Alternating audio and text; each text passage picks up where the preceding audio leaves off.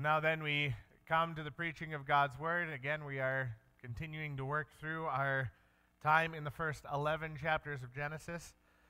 And today we come to Genesis chapter 8. Preceding that, we are told that in the days of Noah, the Lord saw that the wickedness of man was great in the earth, and that every intention of the thoughts of his heart was only evil continually.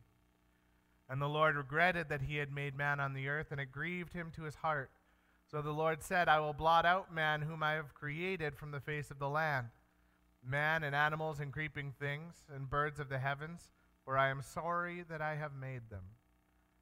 But Noah found favor in the eyes of the Lord. That but in the initial words of Noah's story is so tremendously important that conjunction, but it introduces a contrasting set of circumstances to what would or could be expected. We should have anticipated that God would simply blot out all mankind. For if every intention of the thoughts of his heart was only evil continually, we should have expected, and so God wiped them out and started again. Or maybe that he would wipe them out and move on entirely. For we know that God does not need us. God, in his grace and in his mercy and in his love, has seen fit to create us and to allow us to have the privilege of worshiping him, but he does not need us. But one man, Noah, by his faith, as we are informed in Hebrews 11, he finds favor in the eyes of the Lord. In our last few message, messages, we've walked through the, the depth and the despicableness of sin that has led the earth to the precipice that it had come to. And we saw therein our own sin, the consequences that we deserve, and these consequences are no less severe than that which the world experienced in Noah's day. And then we looked at how God walked out that judgment and that he walked back his creation, decreating that which he had created. To steal from Paul in Romans 1, we saw the wrath of, re- wrath of God revealed from heaven against all ungodliness and the unrighteousness of men. And now, today, we come to the new beginning, the initiation of God's recreation, a second beginning in the history of mankind. So I would invite with you to turn with me to Genesis chapter 8, and we'll read that chapter together.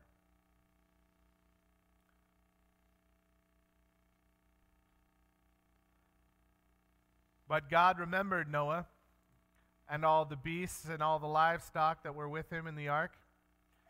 And God made a wind blow over the earth, and the water subsided. The fountains of the deep and the windows of the heavens were closed. The rain from the heavens was restrained, and the waters receded from the earth continually. At the end of 150 days, the waters had abated, and in the seventh month, on the seventeenth day of the month, the ark came to rest on the mountains of Ararat. And the waters continued to abate until the tenth month. In the tenth month, on the first day of the month, the tops of the mountains were seen. At the end of forty days, Noah opened the window of the ark that he had made and sent forth a raven. It went to and fro until the waters were dried up from the earth. Then he sent forth a dove from him to see if the waters had subsided from the face of the ground.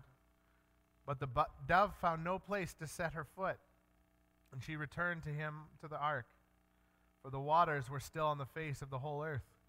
So he put out his hand and took her and brought her into the ark with him. He waited another seven days, and again he sent forth the dove out of the ark, and the dove came back to him in the evening, and behold, in her mouth was a freshly plucked olive leaf. So Noah knew that the waters had subsided from the earth. Then he waited another seven days and sent forth the dove, and he did, she did not return to him any more. In the 601st year, in the first month, the first day of the month, the waters were dried from off the earth, and Noah removed the covering of the ark and looked, and behold, the face of the ground was dry. In the second month, on the 27th day of the month, the earth had dried out. Then God said to Noah, Go out from the ark, you and your wife and your sons and your sons' wives with you. Bring out with you every living thing that is with you of all flesh, birds and animals, and every creeping thing that creeps on the earth, that they may swarm on the earth and be fruitful and multiply on the earth. So Noah went out, and his sons and his wife and his sons' wives with him. Every beast, every creeping thing, and every bird, everything that moves on the earth went out by families from the ark. Then Noah built an altar to the Lord and took some of every clean animal and some of every clean bird and offered burnt offerings on the altar. And when the Lord smelled the pleasing aroma, the Lord said in his heart, I will never again curse the ground because of man. For the intention of man's heart is evil from his youth. Neither will I ever again strike down every living creature as I have done. While the earth remains, seed time and harvest, cold and heat, summer and winter, day and night shall not cease. This is God's Word. I wonder why is it that our society enjoys hero stories so much? I'm not just talking about superheroes, but whether it's Superman or Indiana Jones or Braveheart or James Bond or whichever hero that comes in our fictional stories you want to think of, why are people just chomping at the bit to see these heroes and heroines do their thing?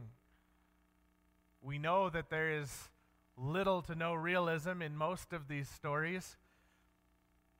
Even the supposedly based on fact stories are embellished to drive home look at this incredible hero and what he or she has done.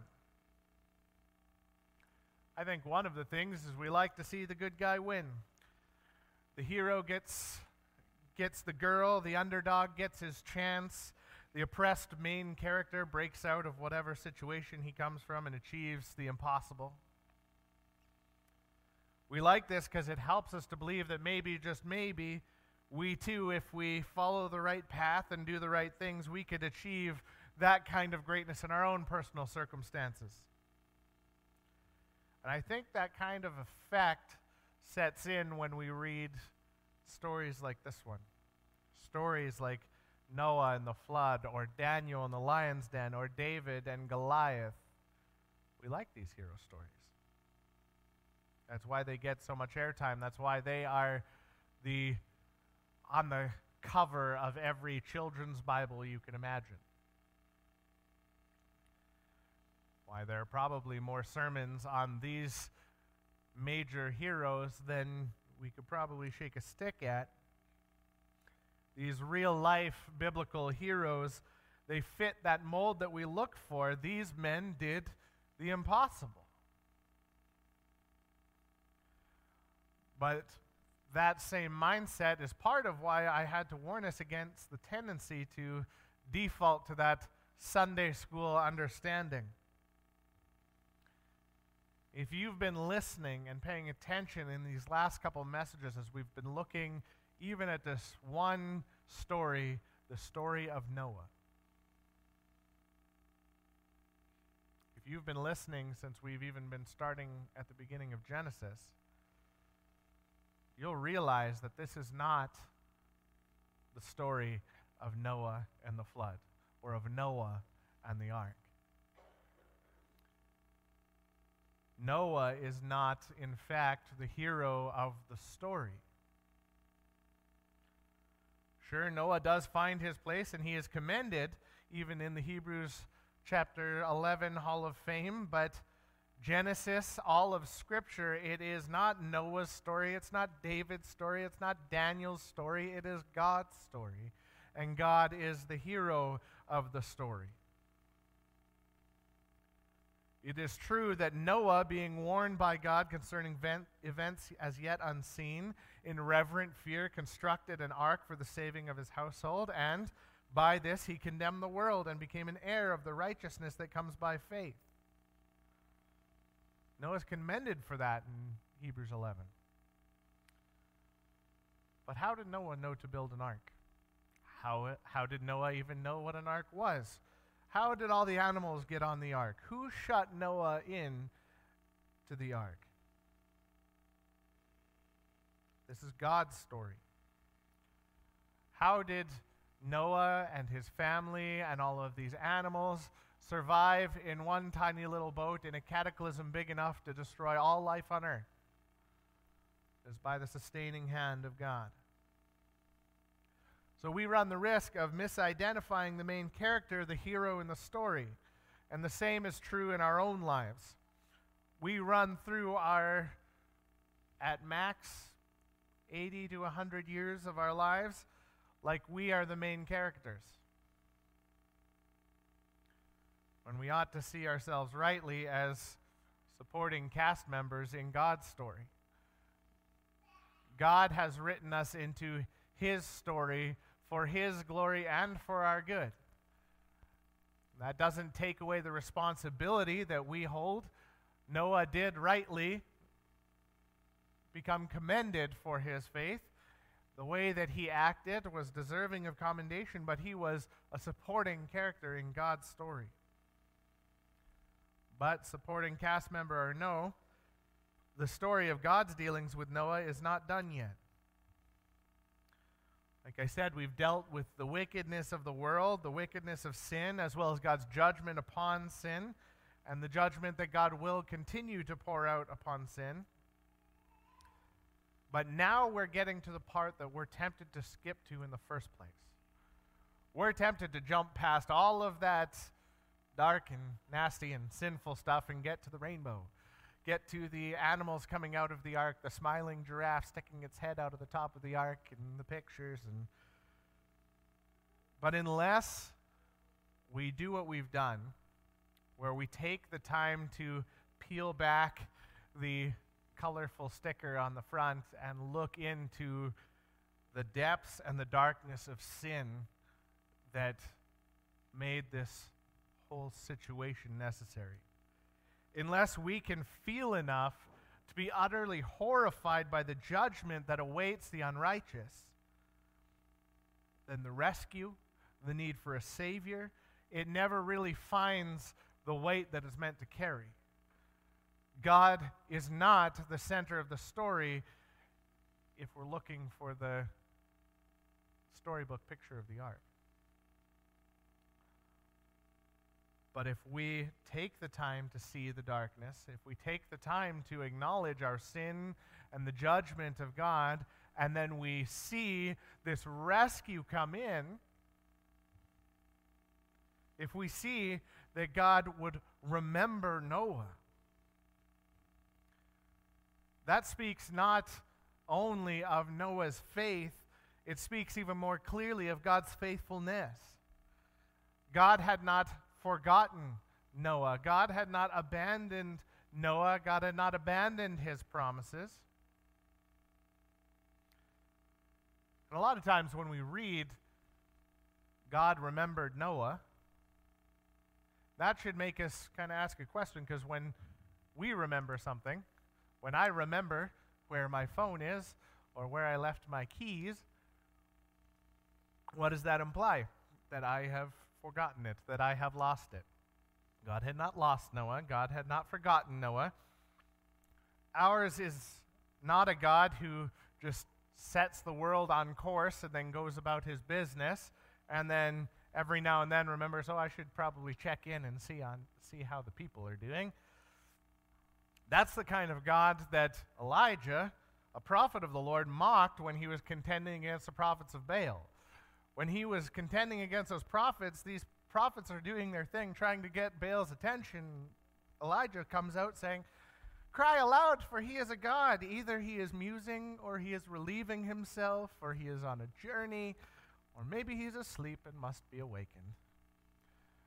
The kind of God that would forget. That's the kind of God that a prophet of the Lord mocks. Ours is not a God who forgot Noah. Yahweh did not need to be reminded of Noah. That God remembered Noah means that God cared for him. That God did not forget Noah. God kept Noah in his remembrance. And that God faithfully moved on Noah's behalf. In 618, God began a covenant, one that, Lord willing, we will examine in depth more next weekend. But God said, I will establish my covenant with you, and you shall come into the ark, you and your sons, and your wife, and your son's wife with you. Remember what we said. That but comes up again here. Even in God's covenant. It was not to be expected or assumed that Noah and his family would be saved. It is a gracious act on God's behalf that he would remember, that he would care for Noah, that Noah would find favor with the Lord.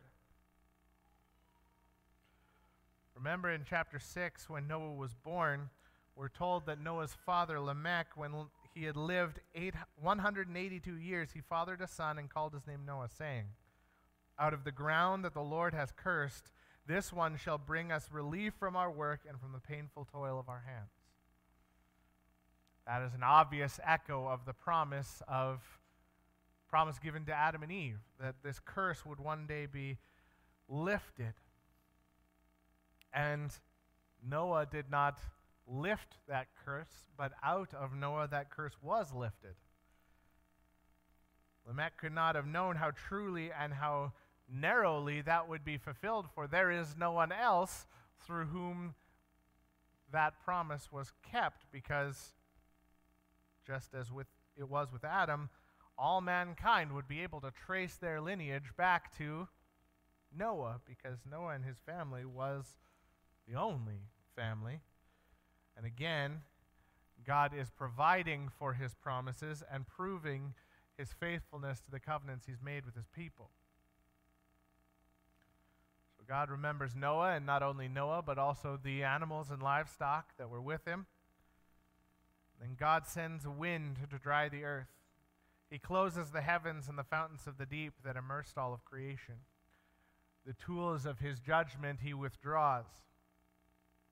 And we begin to see God's recreative work. We talked last week about how this whole flood account parallels the creation account, how God is walking back creation, and now God is bringing creation forward again.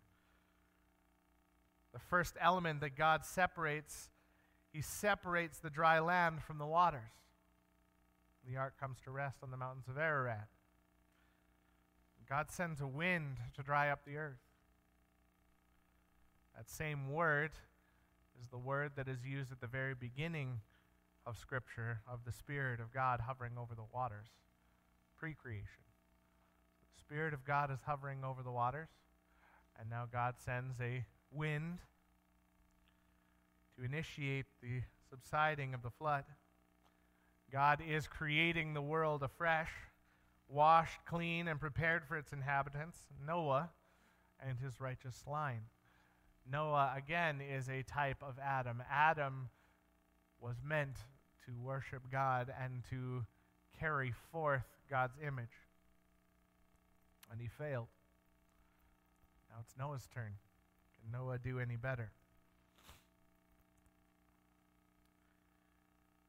Then we have this story of the ark coming to rest and of the raven and the doves. An ingenious way from Noah's part to try and determine if the earth was once again inhabitable. And eventually the dove does not return, and Noah knows that the waters had truly receded. And thus, a year forward from the coming of the flood, floodwaters, a full year passed that Noah and his family were on this ark. 370, 371 days, depending on how you work the numbers. Then God said to Noah, Go out from the ark, you and your wife and your sons and your sons' wives with you. Bring out with you every living thing that is with you of all flesh, birds and animals and every creeping thing that creeps on the earth, that they may swarm on the earth and be fruitful and multiply on the earth. So Noah went out, and his sons and his wife and his sons' wives with him. Every beast, every creeping thing, and every bird, everything that moves on the earth, went out by families from the ark. Finally, Noah and his family are brought out safely onto dry land, and they are recommissioned. So, this recreation continues that even as Adam and Eve were commissioned, be fruitful and multiply, even as all of these birds and animals had been commissioned be fruitful and multiply, God says, bring everybody out and be fruitful and multiply.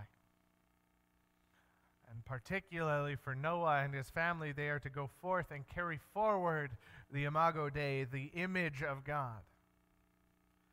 They are to carry that forward by their very existence and by their conduct.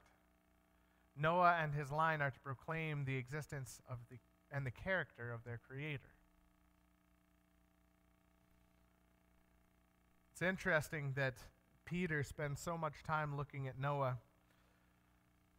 And in 1 Peter, I'm compelled to bring us a little bit into the New Testament here. The emergence of this family out of the ark is not just a good story. Sometimes we can take a look at particularly these well known stories and go, so Noah was faithful to God. That's the message. And because Noah was faithful, God saved him. But that is not what Scripture gives us. That is a tiny piece. In Peter, we're told when God's patience waited in the days of Noah while the ark was being prepared, in which a few, that is, eight persons, were brought safely through the water, baptism, which corresponds to this, now saves you not as a removal of dirt from the body, but as an appeal to God for a good conscience through the resurrection of Jesus Christ, who has gone into heaven is at the right hand of God with angels, authorities, and powers having been subjected to him. Directly in Peter's letters, Noah's emergence from the ark is applied to Christian baptism.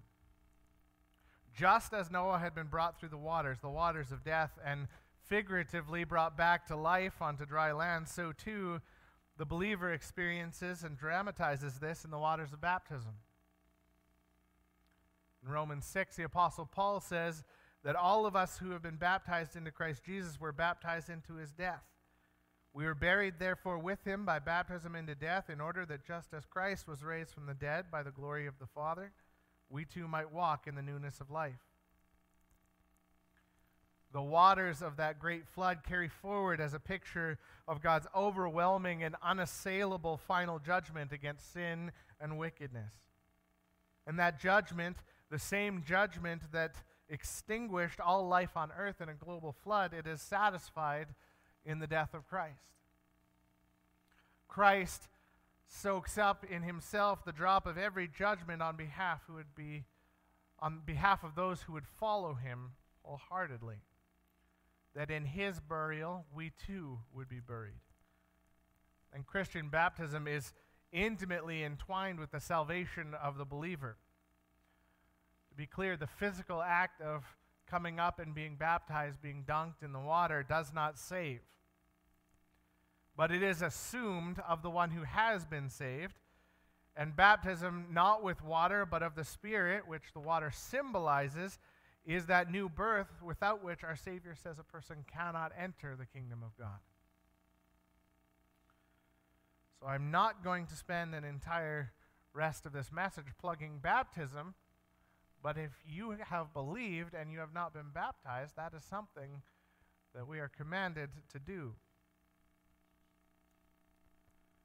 But the believer coming forth from the water, even as Noah and his family came forth from the water as God's chosen people upon the earth, Noah is declaring that God has saved him. As he comes out, he says, Look, I am here. And a believer in their baptism does the same, declares that God has saved them, that they have been raised from the dead in Christ, that they are no longer dead in their trespasses and in their sins. But they have been saved in Christ unto the purpose for which all men have been made to declare the glory of God. And God has, if we are in Christ, He has remembered us. He has drawn near to us and He has saved us. He has sustained and cared for us in such a way that we emerge into new life. But as is often the case in these stories, there's layer upon layer. We can just go, well, Noah was faithful and so he was saved. Okay, well, there's the baptism image here, but there's also a further picture.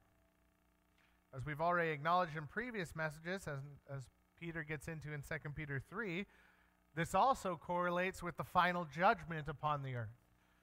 That just as the earth was wiped clean by water, that now God is storing up the earth for fire, and God will once again wipe the earth clean of all unrighteousness. And if that is the case, then the emergence of Noah into this fresh new world also correlates with the future life of the new believer that we await for when God does indeed cleanse this world, making things new once and for all. The best part of this passage to demonstrate that from verse 20 when we see Noah's reaction coming forth from the ark. And this, verse 20, is pretty well as core as it comes in our entire passage. Then Noah built an altar to the Lord and took some of every clean animal and some of every clean bird and offered burnt offerings on the altar. Noah's first impulse after experiencing God's salvation was to worship. He immediately builds an altar to the Lord and praises him for the incredible grace and mercy that he has been shown. And my point, and the point here, is to point out that in all stages of human history, creation and flood and salvation in Christ and on into eternity, our mandate, our intended purpose as humans does not change we were created for and will always be intended for worship of God. And Noah, demonstrating his faith, the Godward character by which it was said that Noah was a righteous man, blameless in his generation. Noah's impulse, his Godward orientation, is hammered home by this immediate desire to worship God. And it should prove as an example to us today as to our response to God. In our salvation, in our baptism, we have been brought from death to life. We have, by the grace of God in Christ, been carried through the waters unscathed. And if we are found in Christ, then we will both here on this earth and forevermore engage in the worship of the one who both created and saved us from our sin. When we are saved, we are reminded, we are reorientated towards worship. And one day, because we know that we are saved and we are being saved, and one day when we are finally saved, when we are glorified, when we see God face to face, what is it that we are going to do? We're going to worship and worship forevermore.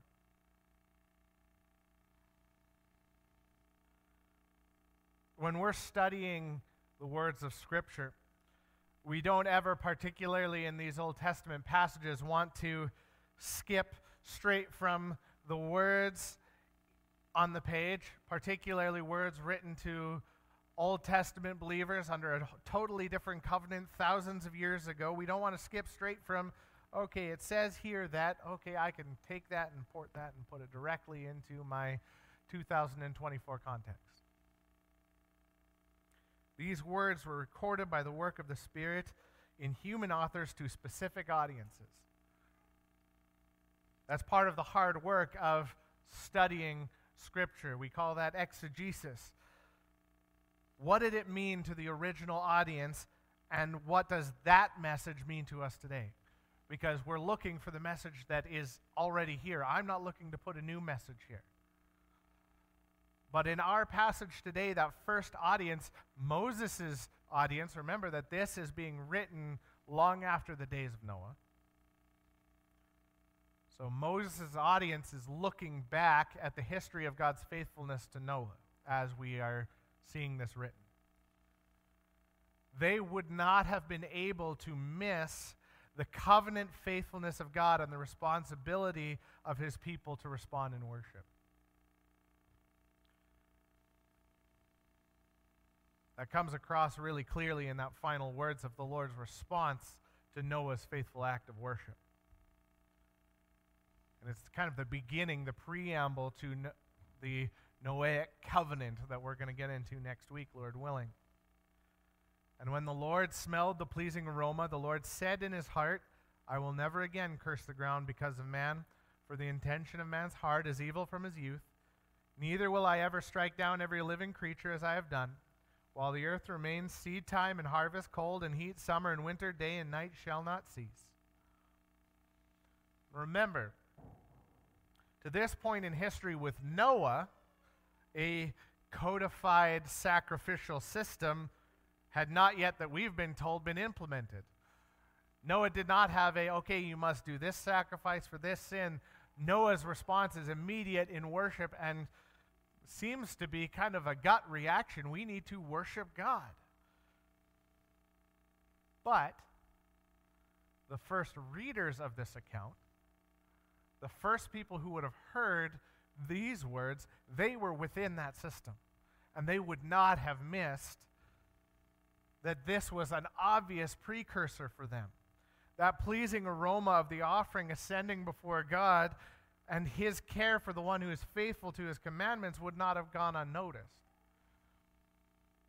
Maybe Noah didn't have a sacrifice X animal for X thing, but immediately Noah knew to worship God and to sacrifice to him. Charles Spurgeon said of this sacrifice The Lord smelled the pleasing aroma.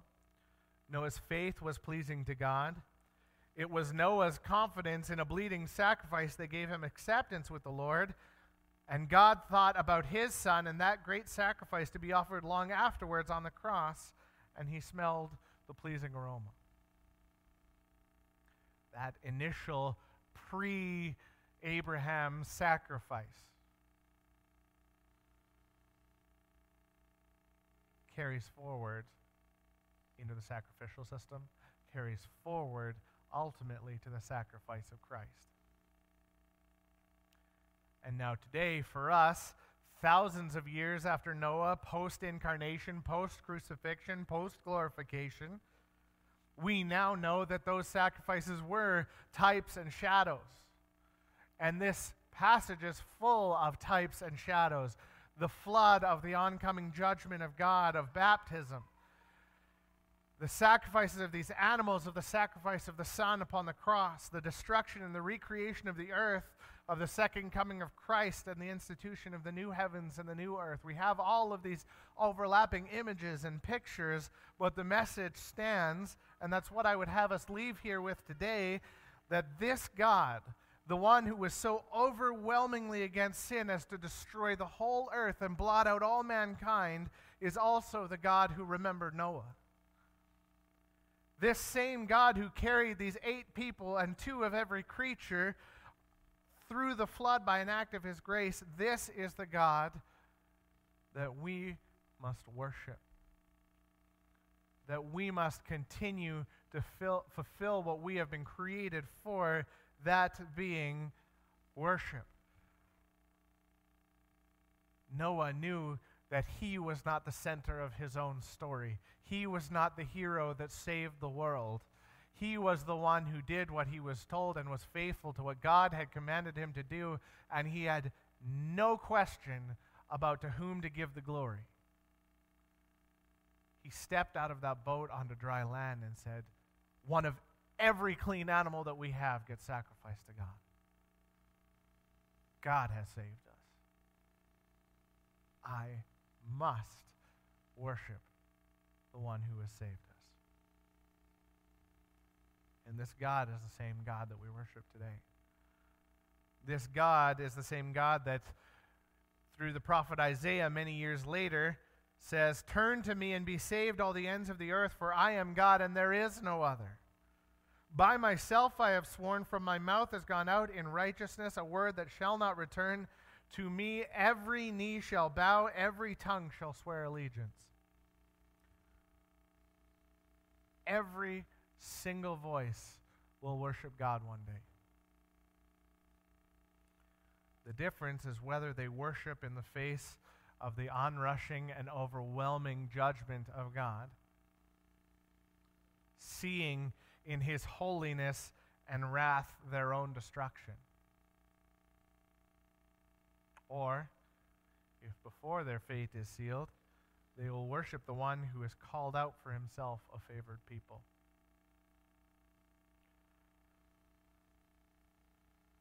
Don't get it wrong here. Those people who existed on the earth, it became very clear to them that they were not the center of their own stories when the flood waters broke forth and the rains fell. And all will one day worship God.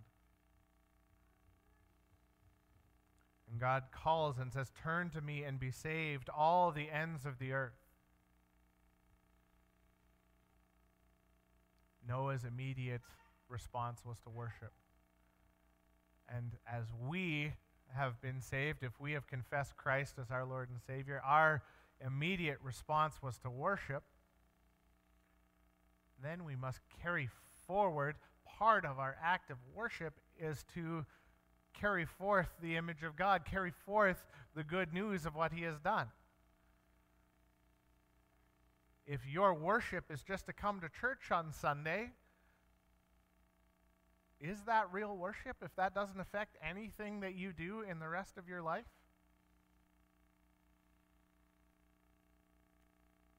Every situation, we must acknowledge that we are not the heroes of our own story. We are not the center of our own story. We are not the main characters. People should look at us and say, that person is living for something, someone else, not for themselves.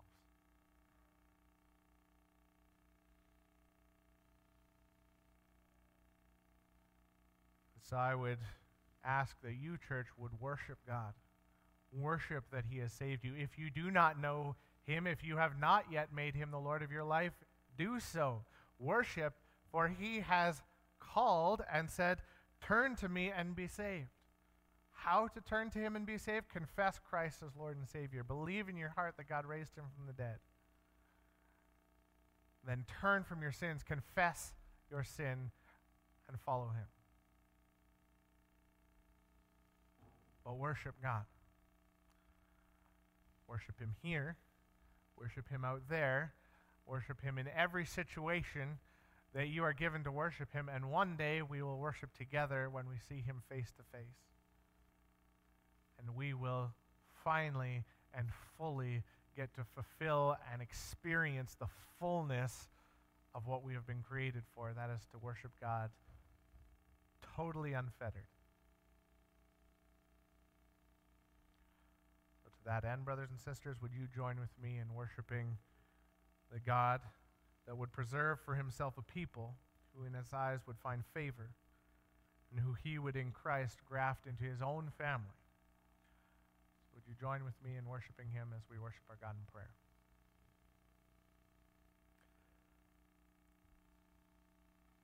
O oh Lord our God, even as Noah did when he realized that he had indeed been saved, when he stepped out upon that dry ground, we would worship you. And Lord, we know now that there is no sacrifice to be made, for that sacrifice, as Noah did, was accomplished in our Savior Jesus Christ. But we would ask that, even as Paul says in Romans, that we would present our bodies as living sacrifices, and that this sacrifice, that we would sacrifice our own control over our lives, our own direction of our own pattern, which, Lord, we would only direct ourselves unto sin and death and darkness. But may we offer a pleasing sacrifice to you, a living sacrifice, that we would present ourselves to you for your service.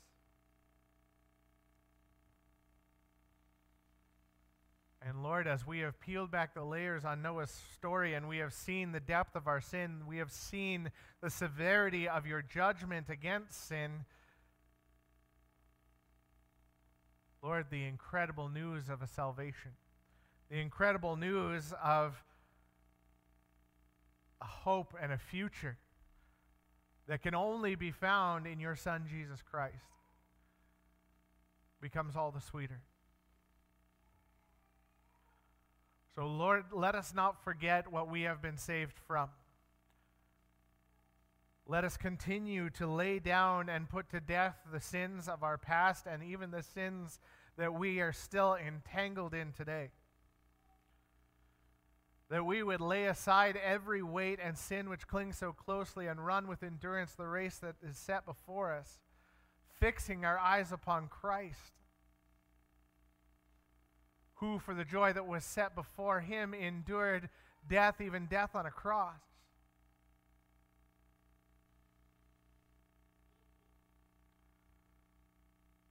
Lord, we have been created for worship. And we will be most satisfied, we will be most joyful, we will be where we are meant to be when we are worshiping you when we are worshiping you in song, when we are worshiping you in prayer, when we are worshiping you in the reading of our word, when we are worshiping you in our work, when we are worshiping you in our families and in our relationships and in every single thing that we do, may we worship you and glorify you that the entire world might know that you are the one who saves. And that we are in desperate need of salvation. Well, Lord God, we thank you. We praise you. We ask that you would go with us from this place today. We pray these things in Jesus' name.